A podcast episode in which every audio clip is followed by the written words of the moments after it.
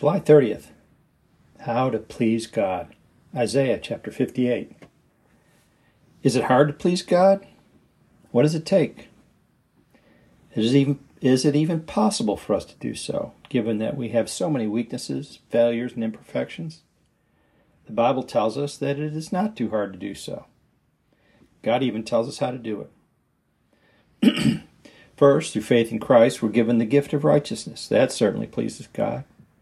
The Lord imparts His goodness and purity into us through faith in, our, in the death and resurrection power of Jesus. Such faith brings a pleasing sacrificial aroma before the Father. Going a step further, what thoughts, attitudes, and actions on our part might bring Him pleasure. To clear up some possible misconceptions, there are some things that people do that will not bring pleasure to God. First, despite all of our unholy shortcomings, God is not looking for us to put ourselves down, hate ourselves, or belittle ourselves.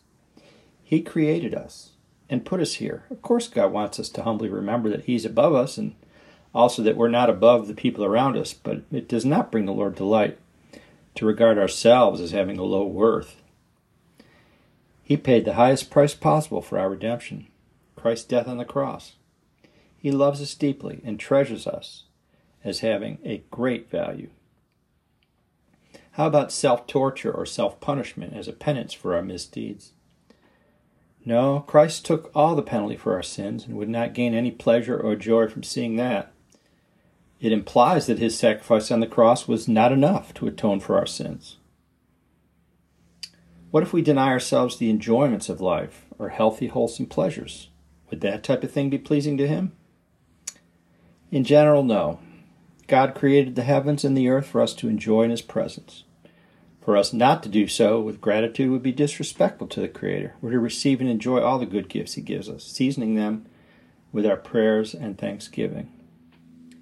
What about fasting?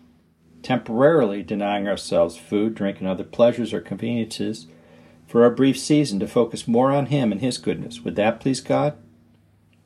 In some cases, yes, there may be times to fast as the Spirit leads us. Fasting is sometimes done to show God that we're serious about Him. Jesus did refer to fasting in the Sermon on the Mount. This is a personal decision between us and God. But through the prophet Isaiah, the Lord has also given us an exact prescription for a type of fast that will definitely bring Him pleasure. In reading Isaiah from Isaiah chapter 58, is this not the fast that I have chosen? To loose the bonds of wickedness, to undo heavy burdens, to let the oppressed go free, and that you break every yoke? Is it not to share your bread with the hungry, that you bring to your house the poor who are cast out? When you see the naked, that you cover him, and not hide yourself from your own flesh? Then your light shall break forth like the morning, your healing shall spring forth speedily and your righteousness shall go before you. The glory of the Lord shall be your rear guard. Then you shall call, and the Lord will answer. You shall cry, and he will say, Here I am. Isaiah chapter 58, verses 6 through 9, New King James Version. Through the prophet Isaiah, God presents a different type of fast that we can do in His name. Loose the bonds of wickedness and the burdens that are holding people down and keeping them in a yoke of oppression. Now, that type of fast is a tall order. Releasing people from bondage, physical or spiritual, is something we can assist with, but the main work can only be done in the power of God. There are so many types of bondage and burden that people suffer from drug addiction, alcoholism, gambling addiction, sex addiction, poverty, injustice, prejudice, lack of clean water, lack of education, abuse, violence, depression, loneliness, anxiety, human trafficking, thoughts of suicide. The list goes on and on. How can we possibly do anything about any of these, especially when so many of them have a spiritual dimension far beyond the strength of human willpower to overcome? We need the power of God to break these chains and yokes of despair. What can I do about it? First and foremost, pray. Be a listening ear. Call on God to provide power, direction, and hope in each situation. Share our recovery stories. Give a ride. Lend a hand. Show support and love. Share our food and clothing with the poor and hungry. Help people to get proper shelter. Be generous and loving with our own families as well. Pray some more. God asks us to do this. It pleases Him when we do it. And it releases His divine creative power to reach into someone's life to help turn it around from the disastrous direction that they're headed. When Jesus encountered a naked homeless man raging and terrorizing the countryside and living among the tombs, the first thing he did was to drive the demons out of him. Jesus began with spiritual healing. Soon afterward, the man was found clothed and in his right mind, sitting at Jesus' feet.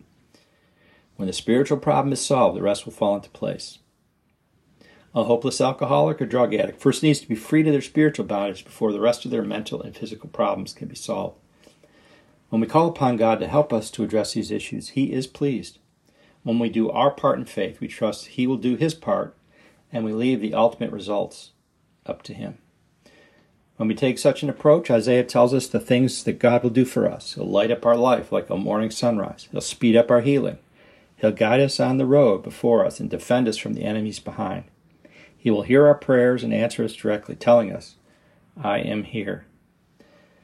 This is a very good deal that He's offering us.